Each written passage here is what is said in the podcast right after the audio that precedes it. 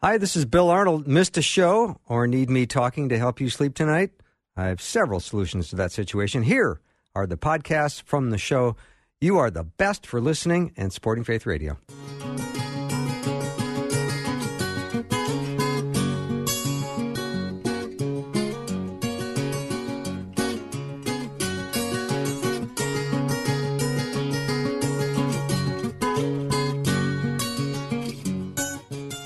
And a warm welcome to Afternoons with Bill Arnold. I'm the Bill Arnold part of that sentence. Awfully glad to uh, have the amazing and beautiful queens of the round table. Thanks to the guys for showing up and, and uh, contributing for a great Guy Talk hour. And this is going to be equally as good.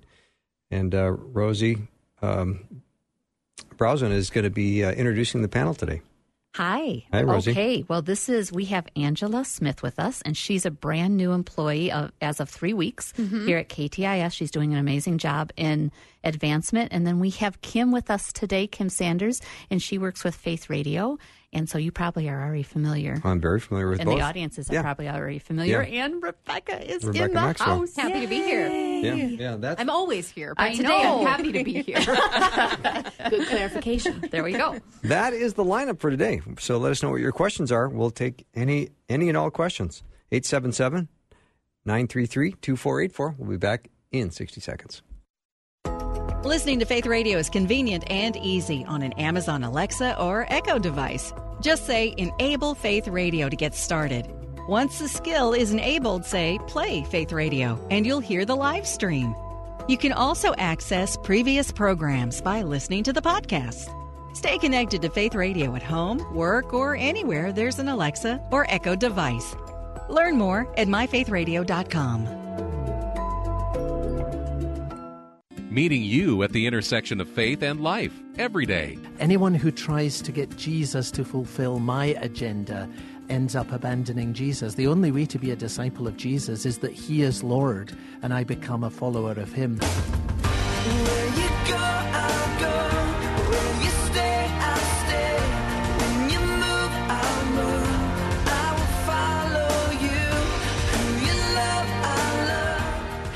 Faith Radio.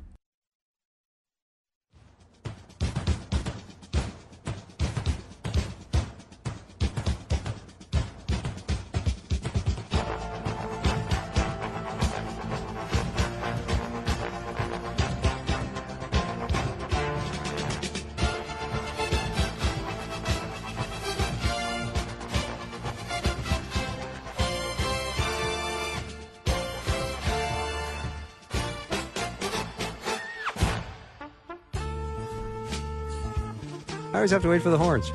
I, I have to shorten that music up so the horns come in sooner. Okay. i think that's kind of a long ways to wait for the horns, but I have to wait for the horns. Everyone knows that silence was intentional. Yes, it was. I wasn't. I was just waiting for the horns to come in, and there they are. Welcome to uh, beautiful and amazing Queens of the Round Table, or Girl Talk, as we also will know it as. Welcome, ladies. Thank you. Yeah, Thanks for having yeah, us. Yeah. So we were just talking about uh, as we were praying prior to the hour starting. I concluded the prayer with "In His name," and Rosey, you jumped in and said we should say "In Jesus' name," even Oh. though it's the same thing. But you you said what? I said, I love when I hear a prayer end in Jesus' name or in Christ Jesus' name. I just, I feel like it just solidifies it. And the more we can say Jesus Christ, the better we are in our spirit. But plus, I also think the enemy is out there listening. And if I were the enemy, I'd be like, in whose name? I don't know if I, you meant Jesus or not. So just, he, you know, Jesus gives us a call that you can do these things and more in my name. So to me, when I say Jesus Christ, it takes the onus off me. It's not my power, but His, and it's just a affirmation to the spiritual world that's listening that I am a follower of Jesus Christ, and it's in His name that I'm You praying. just converted me. I don't think Did I'll ever, I? don't think I'll ever say in His name again. I'm, Makes always going to be in Jesus' name by the mm-hmm. Power of Jesus Christ's name. well, and sometimes to me, I always wonder: Am I shy about saying the name of Jesus Christ? Because I'm not. I've just switched to saying in Jesus Christ's name probably about four or five years ago, and there's part of it that I'm like, am I embarrassed to say mm. the name of mm. Jesus Christ? You know, no, it's the name that we should be proclaiming. So that's when I switched. Anyway, I just love hearing It makes me want to break in out Christ into song. Jesus' name. Yeah. Because there's power in That's the name what of I was Jesus. thinking too. Right? Yeah. You guys are Yeah. going to start singing? No, I'm not. Okay. Oh, no, no, no. no. Please don't sing. Too late, Bill. I already did just a little bit. yeah. But nothing divides a room faster than the name of Jesus. Acts 4:12, salvation is to be found in him alone. In all the world there is no other name by which you can be saved. So when you bring up Jesus, you divide a room.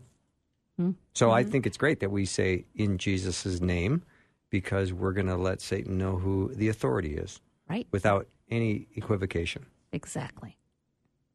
All so right. uh, good. now, now I'm going to be listening in meetings for Bill to pray and go. Is he going to say Oh, Christ no, I- Jesus' I- name? I'm, I'll Keep a probably tally.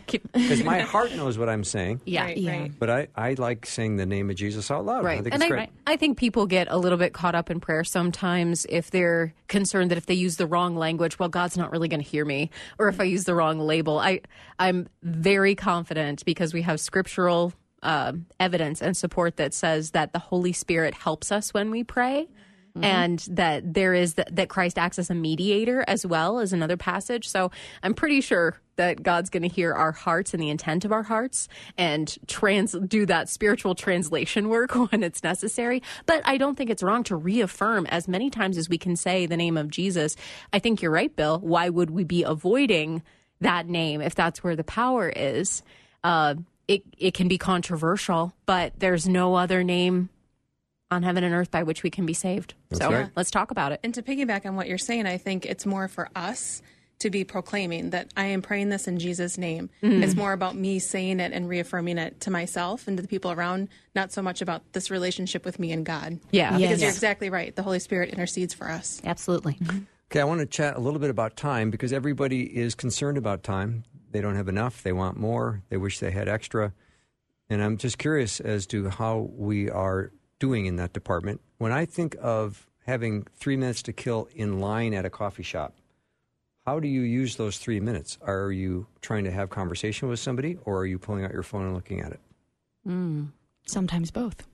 Okay. That's a fair answer. Multitasking. Yeah. yeah. Or using the phone to have a conversation with somebody. Okay, but are you most inclined to pull out your phone when you have uh, four or five minutes in line somewhere Mm, I think that and you're by yourself? So I think that a lot of it depends on your personality type. I'm extroverted, so I am often bummed out when people are on their phones because I'll just want to make eye contact with somebody and say, "Hey, how was your day?" Or God bless you. what?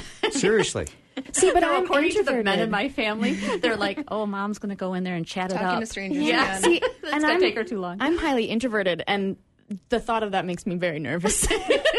Have I been behind you I in line? Yeah, yeah, maybe you have. and I, you know, in reality, those conversations are harmless and and sometimes really important. Um, they're not going to hurt me, but it's just a temperament thing. So I sometimes don't feel like I have the energy, the relational energy. To engage when it's like ah, I'm, I'm tired after work and I just need to buy these groceries so I can go home and make supper and it's just one more thing to get done. So I'm like reserving my energy. I always talk about my introvert energy, like the ba- the battery level on your phone, and I'm just it's dropping down. And now it's got the red frame and it's blinking at me, and the pop up alert. You only have five percent left, and so that's my introvertness. So it keeps me from engaging sometimes. So let's talk about time. What is your view on time?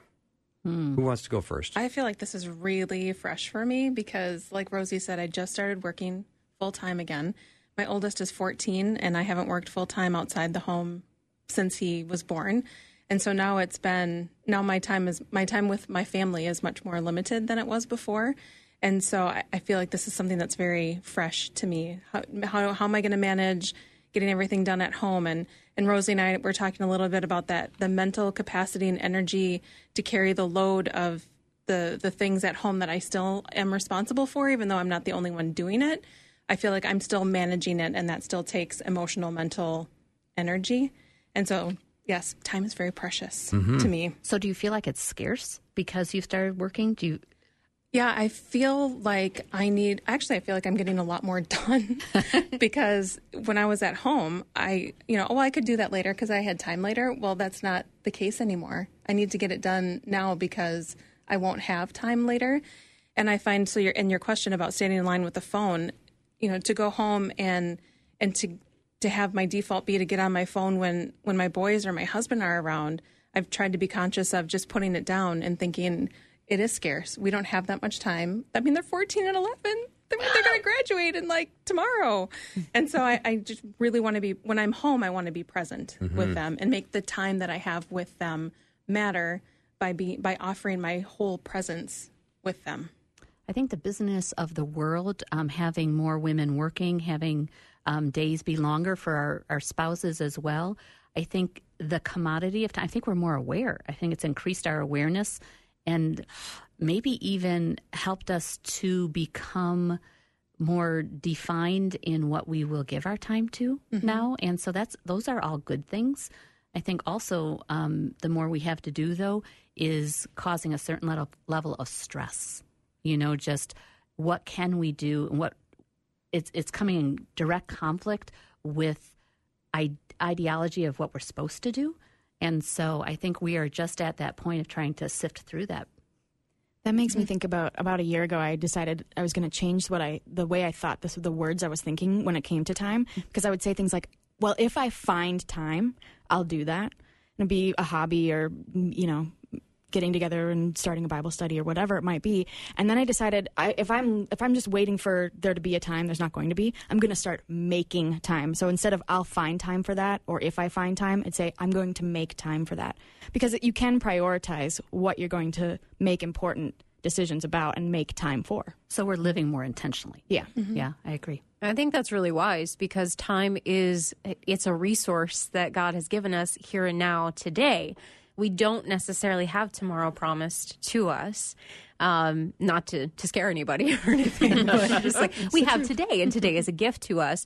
Um, but seeing it as a resource and our time as an investment and that what we're putting our time and ourselves into i think it's it's too easy to go through the obligations of life and say here are the pressing needs that i have to get all of this done and there may be really good things that i set aside like you said kim when i find the time but what am I doing with the time that I have here and now? Am I thinking all the really good stuff? I'm saving that, like my favorite present at the end of the day. And that's the thing I don't get to. Why not do that now? Why am I waiting? What am I waiting for exactly? And and so I don't know, maybe seeing that as the investment, as the most precious gift that I can give to someone is to maybe send and and it's easier than ever before just to send a text and say I'm thinking of you. Is there a specific way I can pray for you today? Or I know we've been talking about getting coffee for the last 3 months. I am free on Thursday at 9. Let's do this or something something like that. I think that's a true investment in eternity. So maybe taking that time and putting it into what's eternal. That's what I've been focusing on. All right, let me take a little break. This is why I call them the amazing and beautiful queens of the round table. Let us know what a topic is you'd like us to talk about. 877 933 2484. Otherwise, we'll be back in 90 seconds.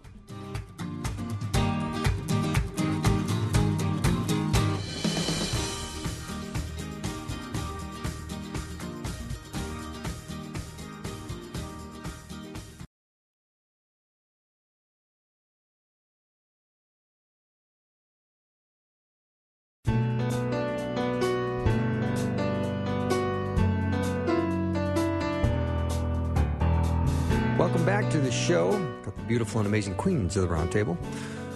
We're chatting about time and trying to figure out do we have enough and are we using our time intentionally and wisely?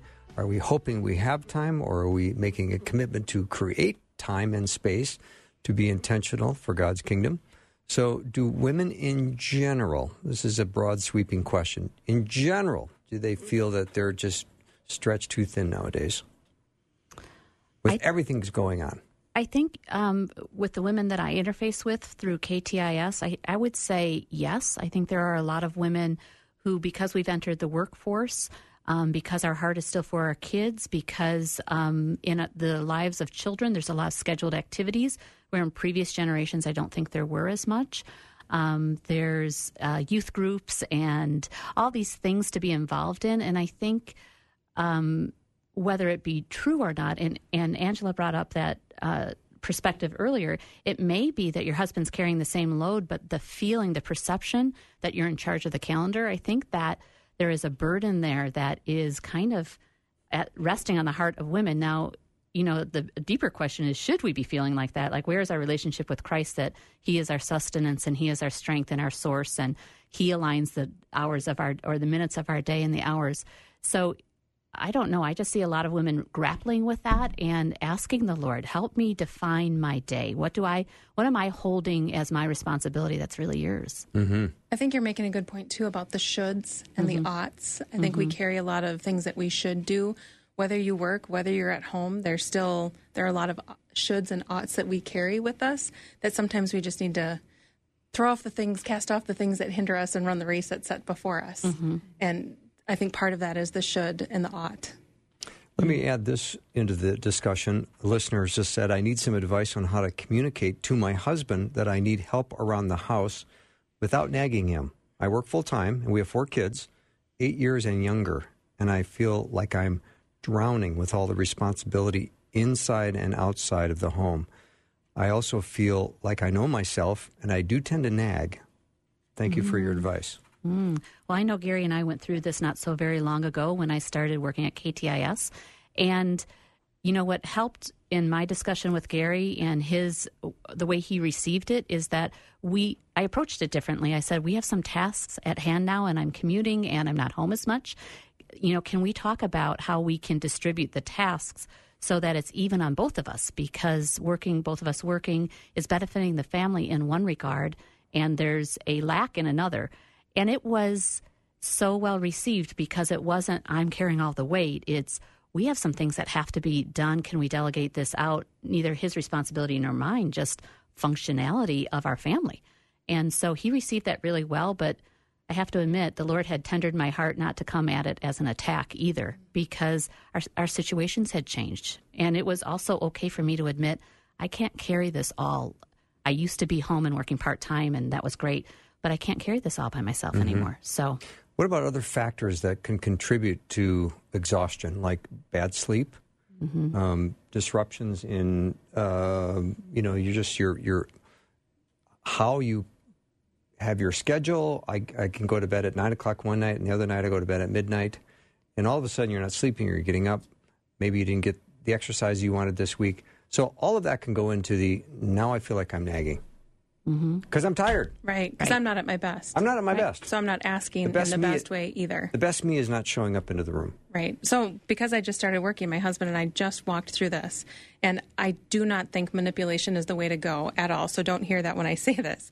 But when I got hired, I said to him, we should hire a cleaning lady once a month to come in and he saw dollar signs and money spent and said i think i can do that i think i think i can help out with this so don't go manipulate your husband but you know, try to think outside the box, even maybe of can the kids get involved? Can your husband get involved? What we, my husband is an engineer. So what we did was there were lists and I made a spreadsheet and we printed out once a week. And the boys, our two boys have tasks on it too. So we're making it a whole family responsibility versus just my husband and I because our boys are a part of our family and should contribute to the household. Um, we decided to put some allowance with some of those things, but we had to communicate too that this is a change. This is a change. It's a switch switch in our family, and communicate that really well. And It sounds like there's a lot of ownership there too.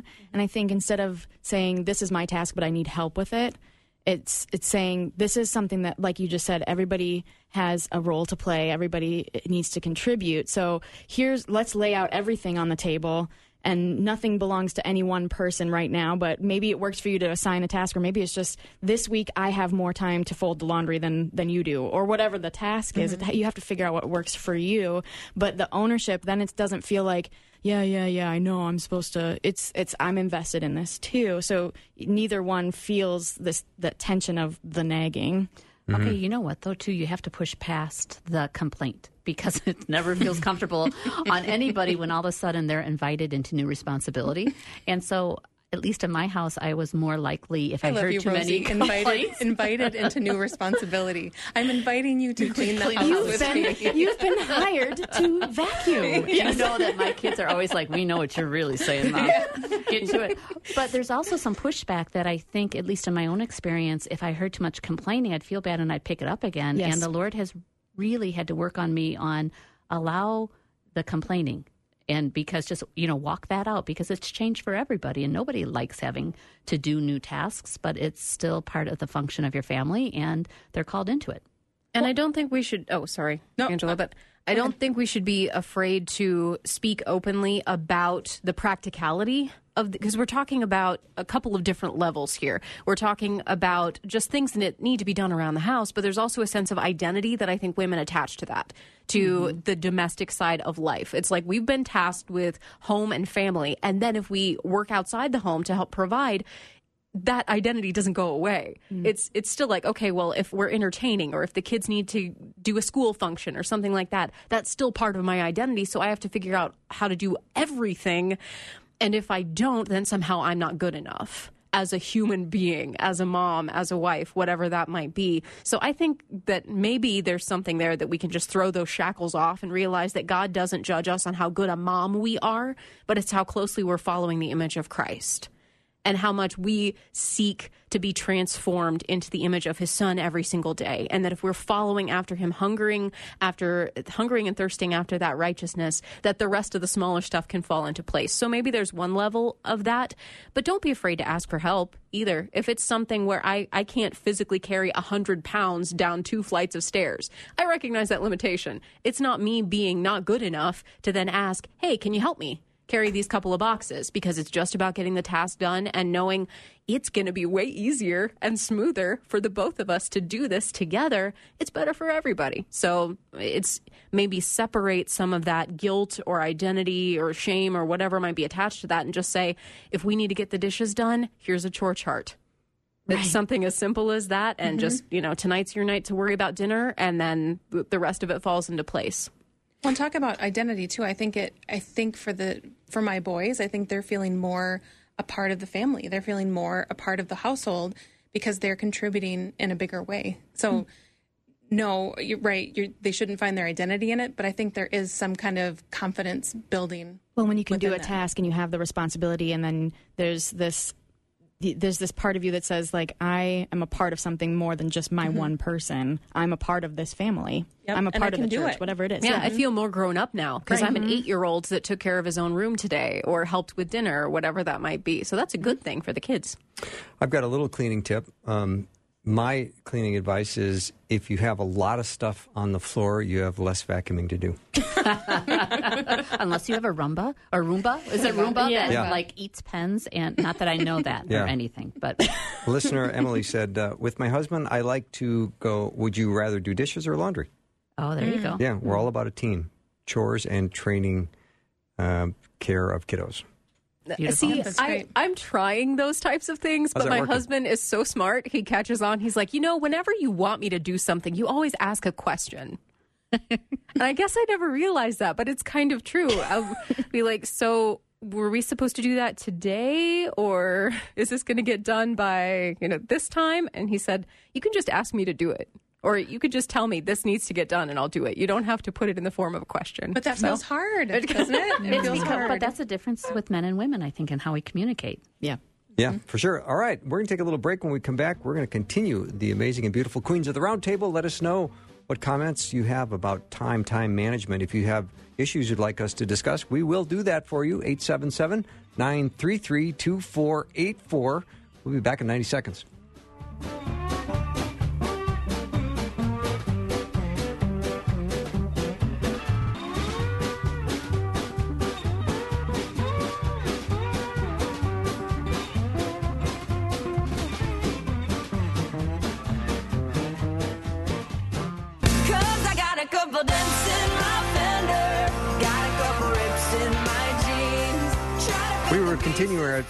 Continuing our discussion of house cleaning, and I hired a house cleaner once. And I had to clean for three days before she got there just so I could say, sorry, it's such a mess. Well, we're talking about time, time management, talking about uh, anything you would like regarding that subject. Let us know what it is. Um, in 2016 survey, 61% of all households in America were had both parents working. So there must be levels of stress that women are carrying that are new and improved. I think so. I mean, at least from the people that you know I have run into through KTIS for sure. Uh, and I think it's that women and I and I can't speak for men, so I don't know. But I know in my own case, uh, disengaging from the emotions of where my husband's at or where my kids are at so that I'm not carrying their stuff too in addition to my own stuff and to my job. It that's a conscious effort for me and that was a trained behavior pattern because I realized I was really outside of what God would have for me. He's really in charge of our kids and our husbands and their emotional states and all those things, but I had to learn to disengage from that. So I don't know if that's typical of all women, but it's where my heart always is is I know where my son Alec is, I know where my son Bennett is emotionally, I know where my husband's at. And so when you're working on top of those things, it can it can feel like too much. Well, and just carrying, like I said, that when you feel like you're carrying the mental load. Mm-hmm. And I wonder, I was just thinking as you were talking, I, I wonder if it's, I'm trying to think of a comparison of what it would be like on for a man. You know, what, what is a, what is an experience that a man has that would be like our feeling like we carry all of the household kinds of things, the first mm-hmm. we carry the responsibility of that. Would it be something like, you know the, the the responsibility that a man feels to to have a job and to provide for his family would that is that the Similar? same kind of i mean i guess we can't well bill can you tell us Yeah, Bill. No, I'm not going to. Maybe we should have a, a co session once and just have these questions with some men in here too, so we can banter back and forth. You know, we could do that, just so you know. We could think have we could have a should. co-ed group someday. We should. That sounds Yes. fun. Yeah. That could be kind of scary depending on who you choose because we'd be speaking for the, both Yeah, genders. I find out the next day six people aren't talking to me anymore.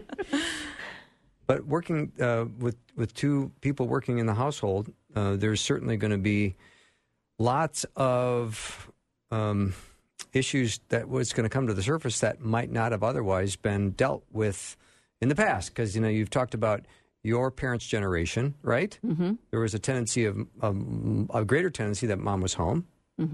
So you were saying something, Rosey, that was so interesting to me that if somebody comes to the house and it's not as tidy as you'd like it to be, the blame kind of goes to you, the the, the wife and the Right. mom.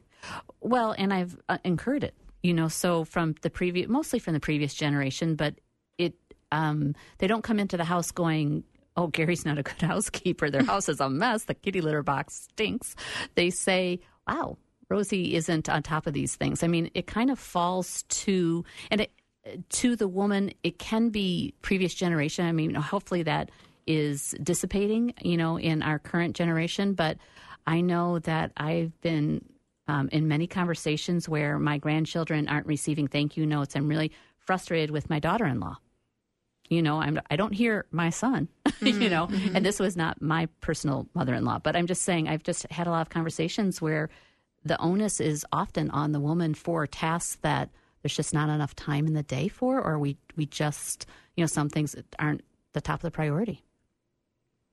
I think we might see a shift in that too. With, I'm hoping we are, with other yeah. generations, especially. I mean, because we have dads that we have stay-at-home dads now. Right. Mom goes and work, and the dad stays at home.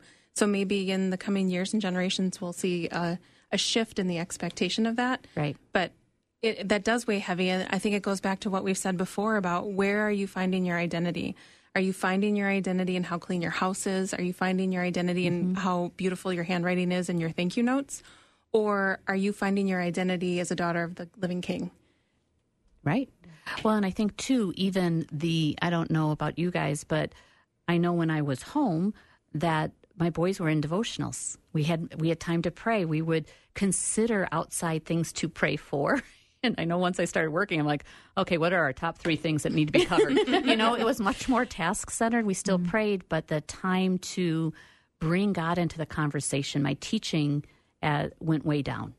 Um, and thankfully, my boys were a little bit older, and you know their roots were deep, but it, it made a difference for sure. There's not that time to linger, mm-hmm. or you have to you have to be purposeful about making time, making time to Intentional. to linger, Mhm. because I think that's important. That so I'm a doer and I'm a go, and I've always said if someone could tell me what I need to do to be, that would be great. But you can't. You just you need to stop and distill yourself. And when you're busy, busy, busy, it's it, be, it can become harder and harder to do that. But I think that is so important, even if it's just sitting and breathing for five minutes and focusing on scripture or if scripture your favorite scripture i mean god's word does not come back void but mm-hmm. to to breathe deeply and to meditate on god's word could can change your whole perspective on, on your day and the time that you have in front of you. Absolutely. Would you say you are positively oriented in your life, or do you feel that you're more negatively oriented? And I don't mean that in a in a, in a mean spirited sort of way. You know, some people are skeptical and look at things a little bit as that glass is half empty, and others go, "Oh no, it's half full. This is great." You know, my mom was very positively oriented. I remember she called me one day and she had this eye condition and she was just in incredible pain. And she said, I, I'm going to need to go to emergency. So I called the eye doctor and I said, Any chance you can squeak my mom? And she's having just a complete meltdown with her eye. And they said, Yeah, bring her right over. And she, I, I don't remember seeing her that uncomfortable. And as I'm, she I got her by the arm and I'm walking her into the doctor's, the eye doctor's office. And she goes, Bill, stop, stop, stop. I go, Mom, Mom, what's the matter? What's the matter? She goes, Look, look, at that flower. Look, look how beautiful that flower is. and I was just going, Oh, oh, Mom, we just got to get you in. But yet mm-hmm. she didn't want to miss an opportunity. She was so positively Even ori- with only one good eye. yeah, yeah, and hmm. she was blind in one eye from hmm. birth. Wow. Yeah, so uh, she was really having trouble, but she wasn't going to miss this little opportunity to mm-hmm. have that moment, and I, I'll never ever forget that. It's beautiful. It is really yeah, cool. and What I a think great I think there's no way I'm that positively oriented. Forget the flower. Get in. Get out of my way, flower. I got an eye that's dying. and it's my mom. Yeah, yeah. I would say that I have learned some skills to help me be more positive. I grew up in a more with more people who are negative. Okay. And kind of took that on, I think, just because of some of the environments I was in, probably. And at some point realized, like, for me, that was not the best way. It wasn't helping me to keep my mind on Christ. It wasn't helping me to be a light to the people in my life. And so I just made a concerted, a concerted effort to try to be more positive because my natural bent and i notice like when i'm stressed when i'm tired um, when something is way outside my control that's where the negativity comes back in because it is this natural thing in deep in me and i've learned the skills to be more positive. But that's also a warning light for me now to say okay what am i going to do to get back on track? Because i'm clearly overstressed i'm clearly overtired i'm clearly suffering from this fear of not having the control and so it can be learned if that's what what you want to do you know mm-hmm. but it's for me it's not natural so I, I don't know it's like i think i'm positive but not i didn't come by it naturally Would your friends say you're positive? i would think so Okay. and the people who've known me a long time would probably be able to say that at one point i was not as positive as Okay. now. Yeah. Angela? Positivity is one of my top strengths Oh, for cool. Strength Finders. That's awesome. and then I'm a seven on the Enneagram, if people speak Enneagram, which is the enthusiast. I don't know what that is, but yeah, And- I've, I've heard of it. Okay, and so the seven reframes things to make things positive. Wow. So if something bad. What a gift. Yeah. i want to hang out with you But the problem with that is entering into pain. It, I will easily gloss over pain and sometimes do it to other people and just kind of Pollyanna on them and their pain instead of just sitting in them with it. So I think positivity is a good thing, and I think it's different than gratefulness. Um, but I think even with positivity, I need to train myself to sit in pain and to be okay with pain.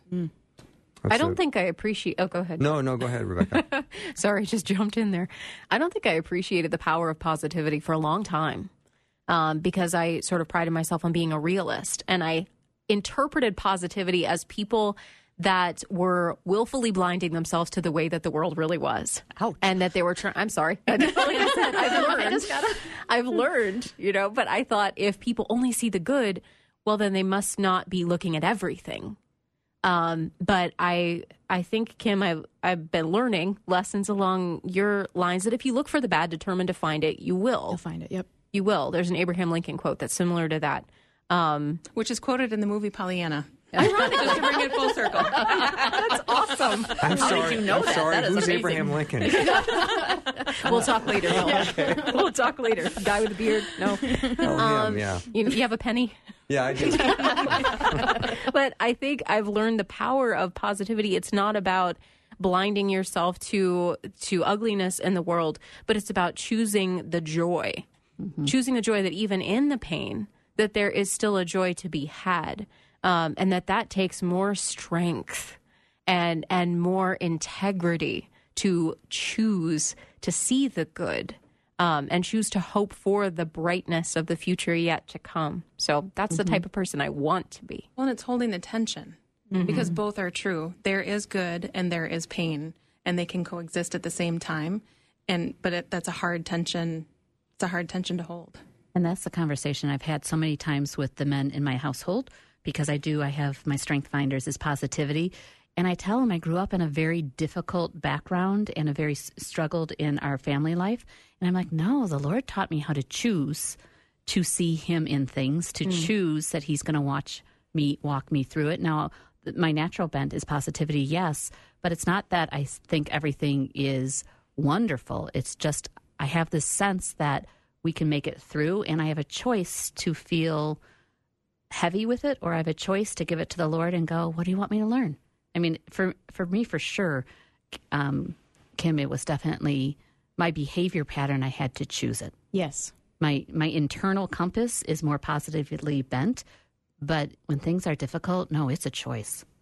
And I think when you're choosing the it, when it's positivity with the Lord, that's different because you're choosing to see the hope that we have in Christ. It's not just a Pollyanna like, oh, everything's going to be mm-hmm. fine. And you know, there's that cartoon I've seen online where there's the dog sitting and the fire's going, and he's like, it's fine. Like it's not like that where you're just totally delusional Right. and it's not fine, but you're telling yourself it is. It's saying, I, I don't see how this is going to work out fine, but I have Christ and I trust Him, and He's telling me, He's giving me His peace. He's telling me it's okay. He's with me, and therefore I can be positive in the worst of situations. Mm-hmm.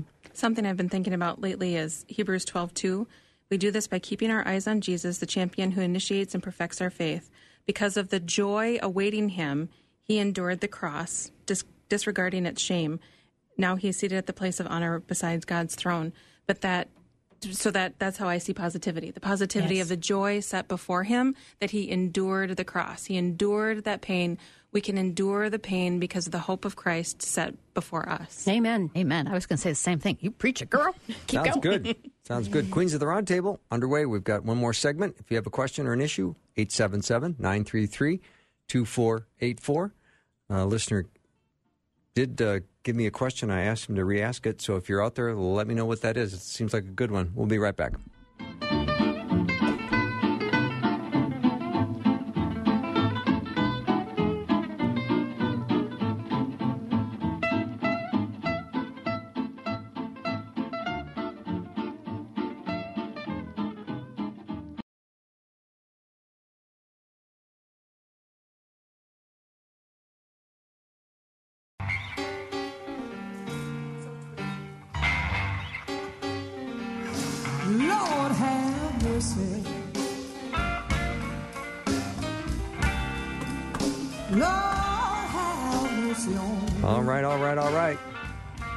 Roundtable. Here's my listener. I would say, in addition to the typical things a man might be worrying about in a household, he worries for his wife for the condition that her happiness is in. So maybe the, the men out there have got a double worry, which is uh, loving, compassionate, right? It is to a degree where it's not so tapped in that you're codependent. Um, we were having this conversation offline about the codependency of people's emotions, uh, especially in partners' emotions. When Gary is having a tough day, I have empathy for his tough day, but God has given me my emotions. Like I can't change my attitude or, you know, be pouty too or, you know, angry too. I have to be who I am in the Lord.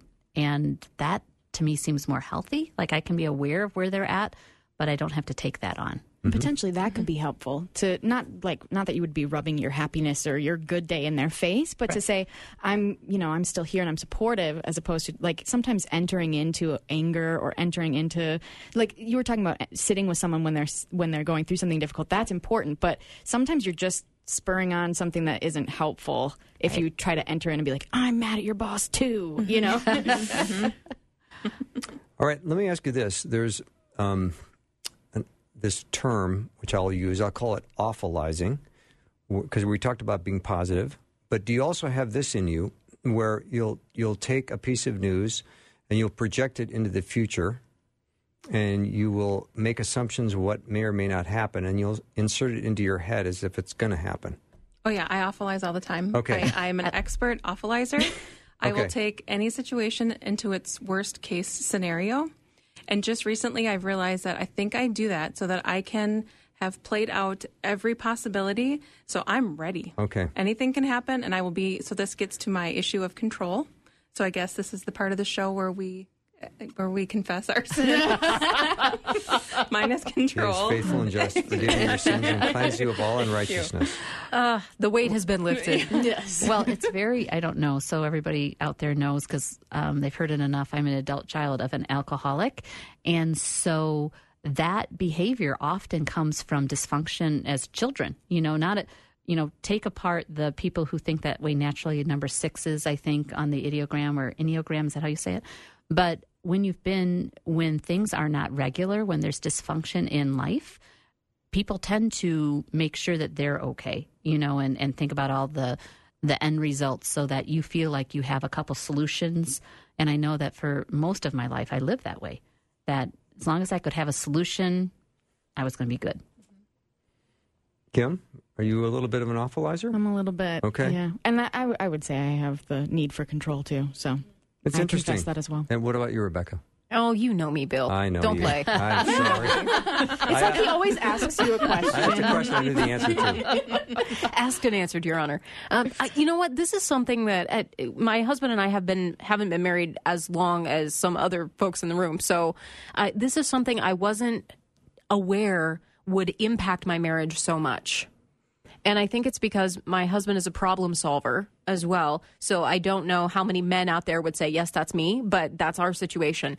And I want to do exactly what you expressed, Angela. I want to be ready for any situation. So I have plan B through Z if necessary, because it goes back to this idea of being con- in control, being safe, that nothing's going to come up and take us by surprise and hurt us or knock us off our guard. That, of course, does not work because I'm not the ruler of the universe, although I know him. So I should be okay with that. But when I express my worries in conversation with my husband, then he might make a suggestion like, oh, well, you can just do this. And I think, uh, I, I don't know if I should do that. And I'm still in the in the muddle phase. I'm still talking it out. And he'll say, well, I don't know what else I can do, so I'm going to move on like from the subject because he's he's issued a possible solution if i'm not interested then he has no more to give so he's done with the discussion and he just doesn't think about it anymore because he thinks about what he can do in term in practical terms but if i keep going over it in my head that starts to bother him in in reference to our our uh, male listeners text that he takes that on because I'm not happy and I'm not at peace. He thinks it's his job to fix that. And if I don't calm my worries and my concerns, then he's worried about the fact that I'm worried. What a so cycle. it becomes a problem. and I didn't realize that that dynamic is as strong as it can be sometimes. Well, I don't think it's just um, husbands with wives. It's it's you know women can plug into that with more understanding by just how we feel about our kids. Mm-hmm. You know, Yeah. like if they're up, if you know if somebody has looked sideways at them in fifth grade, then we're like, Oh, oh, Mama no, Bear. Mama Mama bear, Bear. comes out, and we mm-hmm. try to find solutions and we try to make it better for them. And you know, I think that we can understand more of what the male might feel mm-hmm. by how we feel for our kids. Yeah. Well, and and to know that our own um, maybe our own personal struggles or our behavior, the choices that we're making with our attitudes uh, and how we speak over our lives, that those impact not just us as women, but everyone around us. They impact our families, our marriages, the people that we're working with. I don't know, just thoughts to ponder. Yeah. So 90% of the stuff we worry about will never happen. So we come to Christ and say, You will never leave us or forsake us. You trust in the Lord with all your heart, never rely on what you think you know. And let's let's talk about the, the how we need to bring things to Him first, because I need to, I need this lesson myself. I'm I'm an awfulizer. I, I hate that about myself. I really do. Well, I think that's surrender. You know, like he's, and that's a lesson he teaches me every single day, um, especially if you are a person of gifting where you feel like you are capable. You know, and there's a lot of people who are built, both male, and female, very capable people. Um, most of us, I would think, that it's a surrender of, ooh, you only want me to take care of today. And when I surrender tomorrow to you, you're so- still sovereign in my life versus the I of I think I can do it or I have a plan. And so it keeps us in a position of need, you know, um, with the Lord, but He always is reminding me of that. You know, I'm 54 years old, and each morning I'm like, okay, Lord, help me give everything to you today. And the Holy Spirit reminds me all day long that I prayed that prayer when I woke up, you know, because I wasn't doing it. I thought about a lot of this around the idea of success. Like, how do I measure success in anything? And what I've come to is like real transformation happens with the Holy Spirit moving in the hearts and minds of people. I can't do that. That's the Holy Spirit's job. That's God's job. What I can do is obey what God is calling me to do, and that's where the that's where the success lies. But I have to remind myself of it all the time. That there mm-hmm. to, to speak to your capability to the about the capabilities because I feel like I'm very capable and I could do all these things until He brings me to a point where then I can't, and then that's that's bad.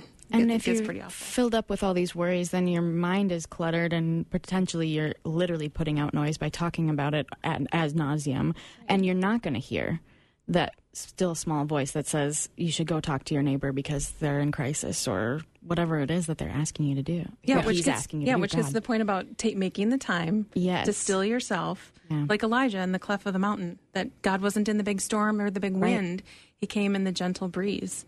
And I think about that often. Like, can I just be quiet long enough? Okay, I have a fine gentleman uh, listener that needs your wisdom. You ready for this? Sure. Here we go. I was wondering if the ladies could share some great date night ideas on a very, very, very low budget. Ooh, that was half Gary's in my life, for goodness sakes. my favorite date, favorite, favorite date. This is If- low, low, low budget. Low, low, yeah, Yeah. well, it's low. Low, if you can walk and have tennis shoes, you're- you're good. Okay.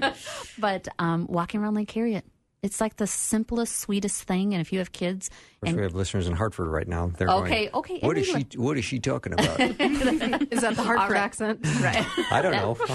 I, that was kind of like East Coast and Southern all combined. I know. in I didn't know what I was Yeah. doing. so if you're in the East Coast, a path, you know, a lake, something simple, a walk around your block holding hands. Time is is so beautiful and it's so precious. And when you've told each other that you're most important and it's worth even like sitting in the backyard if you have kids that you know up in in their bedrooms going to sleep holding hands you know with a beverage in your backyard can be a date with light a candle. I mean it's togetherness more than what you're actually doing. One of my favorite things that my husband did when we were dating is I grew up by a river, and so I love being on the river. And so for my birthday, he had a canoe, so no money there. He packed a picnic, and we poured. We went into the Mississippi, and which is the big river that runs down the middle for everybody listening. um, and we went to an island and had a picnic, and it was great. So like, yeah, for me, it's being outside. I would say being outside. You could go for a walk, have a picnic. I'm I mean, a- a man that prepares a meal for you. Yeah, that's a cool deal. Yeah. I, I'm assuming though the, the listener is thinking that he has to initiate something and doesn't have a lot of money to spend. So it sounds like if I said, you know, if he said, "Honey, let's go out in the backyard and sit," that may not feel like a date. Oh, So- but You gotta set the heart- stage a little Yeah, bit. a woman's heart knows it's a date, though. Especially a little, Okay. a little post-it note, you know, someplace in the house saying, "I'm looking forward to eight o'clock in the backyard." I mean, Ah, there you go. a woman's heart knows when her man has carved out time for her. Wants And to you be can- wooed. She wants to be wooed, but wooed doesn't mean money. I, I don't know very many women where wooed means money. And you can you can frame it instead of just saying, "Hey, let's go out sit on the deck." You can say, "Hey, honey, tomorrow night I would like to have a special time with you, and I'm going to set up a little date outside, and I'm gonna, I'd like to have a special evening, and and then do what you can if it's making a meal or bringing some candles, a Right, blanket if it's going to be cool. You got a you got a radio, and you can play some nice music or whatever it is. Great ideas. Also, Groupon. Mm-hmm. Group. Groupon. Great idea. Sales on everything. Or you could borrow from a friend. Find a friend that has a canoe, for example. Totally free. Oh, split a pint of Haagen Dazs. That's three bucks or four fifty. Yeah. One of those little baby ones. Split that with two spoons. Go to an art museum. Oh, Yeah. free. Ladies, thanks. It's been You're fun. welcome. Thank you. The amazing and beautiful Queens of the Round Table. Thank you for your time. Thank you for joining me today on the show. I always look forward to this time together. You know me, I can't wait to be with you, and I'm glad uh, we could do this again. I'll see you tomorrow. Have a great night.